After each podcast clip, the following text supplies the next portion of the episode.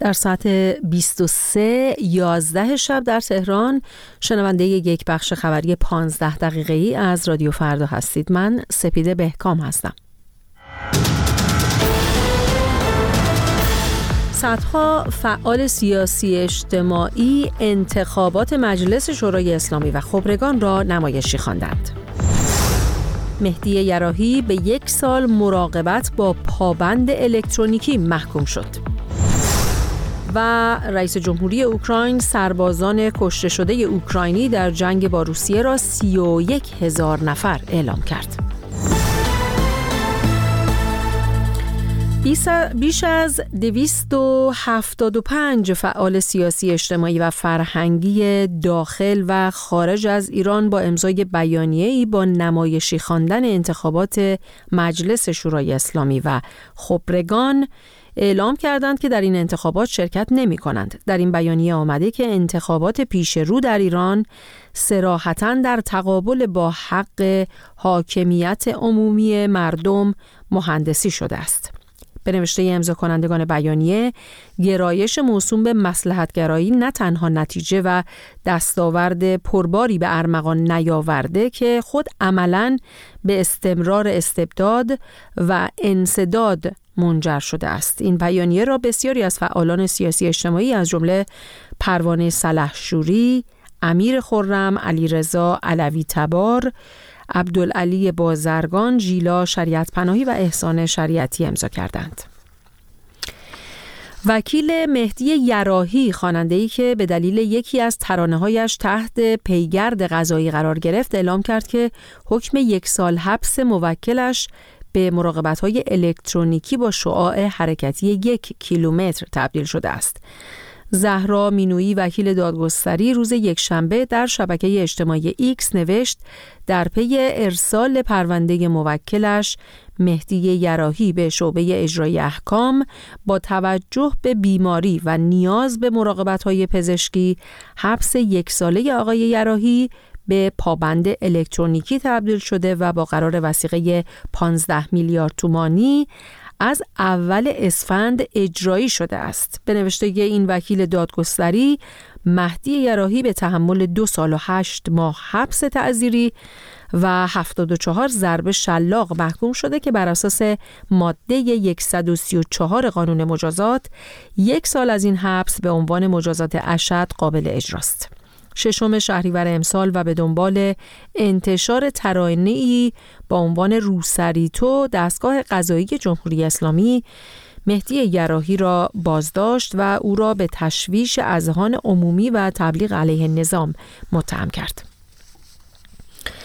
رئیس جمهوری اوکراین روز یکشنبه شمار سربازان اوکراینی کشته شده در جریان تهاجم روسیه به این کشور را 31 هزار نفر اعلام کرد. ولودیمیر زلنسکی در یک نشست خبری گفت که نمی‌تواند آماری درباره شمار مجروحان اعلام کند زیرا اعلام این آمار می‌تواند به برنامه ریزی نظامی روسیه کمک کند. آقای زلنسکی با دروغگو خواندن ولادیمیر پوتین و دولتش گفت که آمار نیروهای نظامی کشته شده این کشور در جنگ با روسیه بسیار کمتر از برآوردهای دولت روسیه است. روسیه پیشتر این آمار را بین 150 تا 300 هزار نفر تخمین زده بود. روسیه آمار رسمی تلفات نیروهای خود را به ندرت اعلام کرده است. هنوز هیچ منبع مستقلی آمار تلفات دو طرف را تایید نکرده است. حسن درویشیان رئیس دفتر بازرسی ویژه رئیس جمهوری ایران در گفتگویی با خبرگزاری ایلنا با تکیه بر گفتمان دولت ابراهیم رئیسی از اخراج 90 مدیر به دلیل ناکارآمدی و وابستگیشان به دولت پیشین خبر داد. برکناری این مدیران در آستانه برگزاری انتخابات مجلس و خبرگان رهبری اتفاق افتاده است. بیشتر بشنویم در گزارش کیانوش فرید. برکناری 90 مدیر به دلیل ناکارآمدی و مغایرت عملکردشان با گفتمان دولت سیزدهم. حسین درویشیان رئیس دفتر بازرسی ویژه رئیس جمهوری ایران روز شنبه 5 اسفند ماه از برکنار شدن 90 مدیر به دلیل ناکارآمدی و مغایرت عملکردشان با گفتمان دولت خبر داد. آقای درویشیان بدون هیچ اشاره به جزئیات و اسامی این مدیران تأکید کرد که برخی به دلیل ناکارآمدی و برخی چون به دولت قبل وابسته بودند برکنار شدند.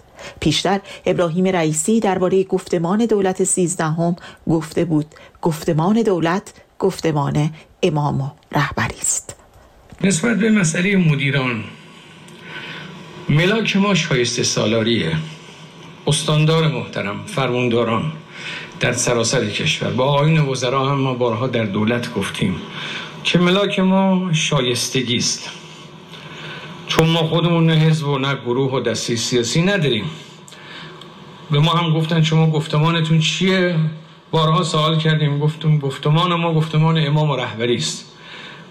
سند گفتمان هم عبارت از بیانیه گام دوم انقلاب اسلامی. تمام کارهای دولت باید مستند بشه به این سند.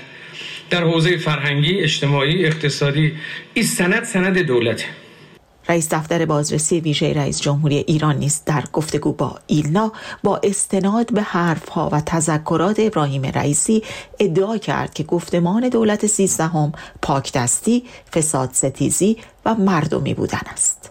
با وجود ادعاهای مکرر در دولت ابراهیم رئیسی درباره مردمی بودن و مبارزه با فساد از زمان روی کار آمدن دولت او گزارش های متعددی درباره فقر و در کنارش فساد بخشها و مدیران دولتی منتشر شده است. حالا سوال این است که اخراج این نفد نفر آیا می تواند در ادعای حکومت برای مقابله با فساد قابل اعتنا باشد؟ رضا علیجانی تحلیلگر مسائل ایران ساکن پاریس.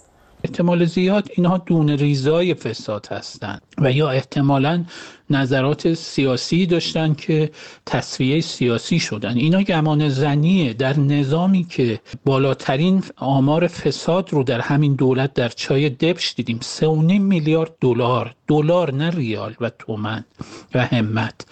وقتی که جمهوری اسلامی مذاکره می‌کرد با آمریکایی‌ها که پولای بلوکه شدهش در کره جنوبی و مثلا عراق آزاد بشه 6 7 میلیارد دلار بود.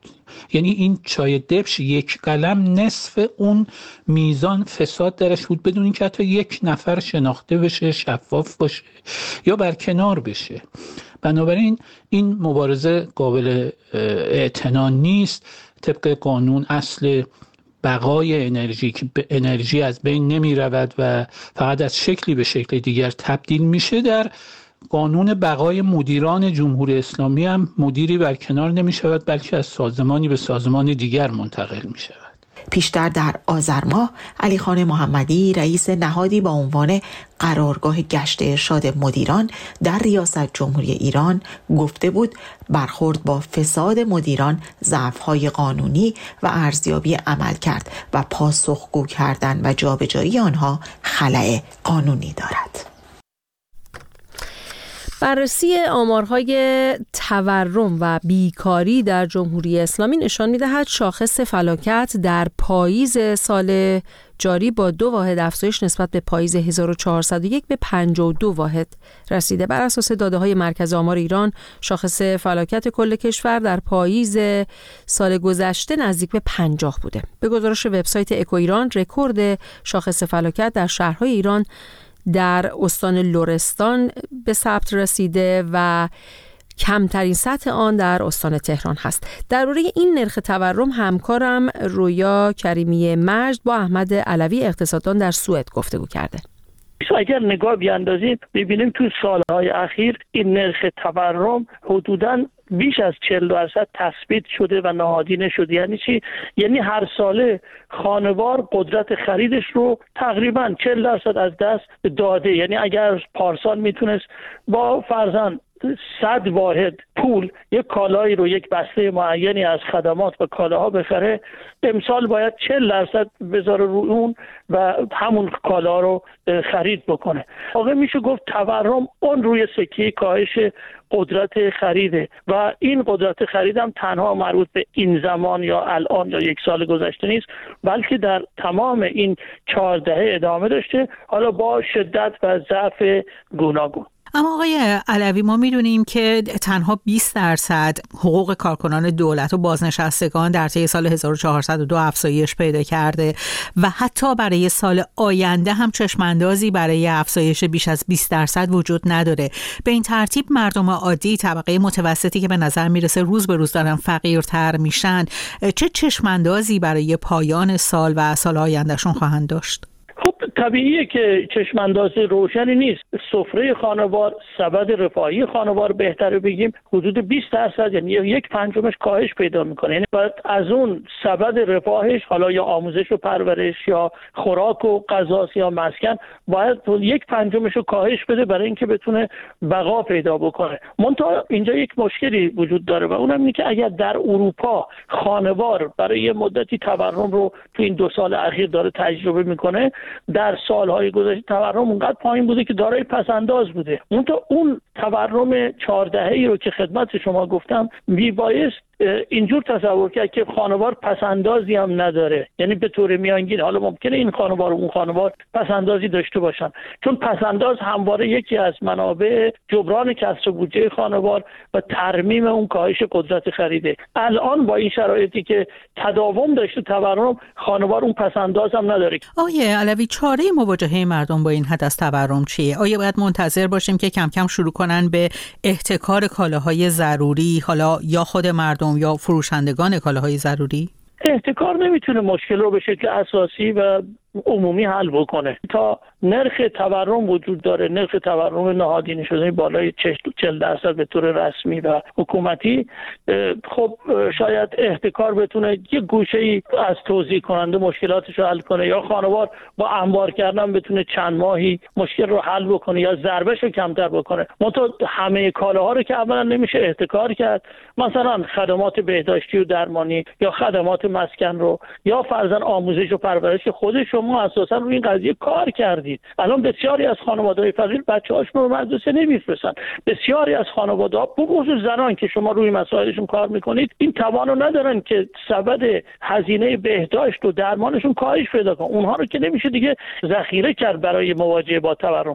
بنابراین سرجم ماجرا میشه گفت از سوی خانوار از سوی توزیع کننده و تولید کننده راهی نداره. و در واقع تو توی میدان حکومته. خب آیا هیچ چشماندازی وجود داره که دولت ابراهیم رئیسی بتونه اقدامی انجام بده که حداقل جلوی بیشتر شدن این میزان از تورم رو بگیره؟ اگر قرار است که ما تورم رو تحلیل بکنیم ببینیم ریشه هاش چیه. ریشه هاش کسر بودجه است و افزایش نقدینگی و در نتیجه ناترازی بین بخش پولی و بخش حقیقی اقتصاد ایرانه. اون چیزی که ما می‌بینیم بنا به سنت این چهاردهه. تورم بر اساس کسر بودجه وجود میاد و کسر بودجه کاهش پیدا نکرده بلکه افزایش پیدا کرده. بنابراین حاکمیت اگر بخواد مسئله تورم حل کنه باید بودجهش رو به شدت تقلیل بده. مصارف رانتی مصارف مربوط به گروه های نیابتی خارج از کشورش رو کم بکنه. ریخت و پاش در عرصه نهادهای تبلیغاتی نهادهای مربوط به سپاه پاسداران نهادهای مربوط به رهبری. اونجا اولا میبایست هزینهاش به شدت کاهش پیدا بکنه. دوم این که میبایست مالیات گرفته بشه از نهادهایی که برخوردارن مثل فرزند آستان قدس یا این آستانهایی که وجود داره یا نهادهای تحت نظر سپاه. و اینکه تراز بانکی تعادل ایجاد بشه. الان که من شما صحبت می‌کنیم هیچ چشماندازی برای این داستان ها وجود نداره. بنابراین تورم نمی‌تونه کنترل بشه. کما اینکه دولت هم گفته بود ما تورم رو به نصف میرسونیم. الان شکست خورده در این قضیه. و باز گفته بودن که کسر بودجه صفر. الان کارشناسای خود مقامات. من به نقل اونها میگم. اونها میگن که به هیچ وجه این کسر بودجه کاهش پیدا نمی‌کنه و این افزایش نقدینگی ادامه. اگر منشه تورم این ناترازی به دلیل کسر بودجه و افزایش نقدینگی باشه طبیعی است. که تورم در سال آینده وجود خواهد داشت و این معضل مربوط به کسر بودجه رو نمیشه حل کرد مگر اینکه ساختار حاکمیت عوض بشه مگر اینکه ساختار حتی قانون اساسی عوض بشه و این نهادهای رانتی اساسا مزمحل بشن و به جای ایجاد این نهادها اقتصاد مولد ایجاد بشه چیزی که در دسترس نیست به دلیل تحریم ها به دلیل ناکارآمدی حکومت و البته فساد و ناشفافیت ساختار حکومت. مرکز آمار ایران نرخ تورم سالانه رو در بهمن 1402 42 درصد اعلام کرده بود و گفتگوی رویا کریمی مج رو هم در این باره با احمد علوی اقتصاددان در سوئد شنیدید که ما رو به پایان این بخش خبری هم نزدیک کرد. از همراهیتون سپاس گذارم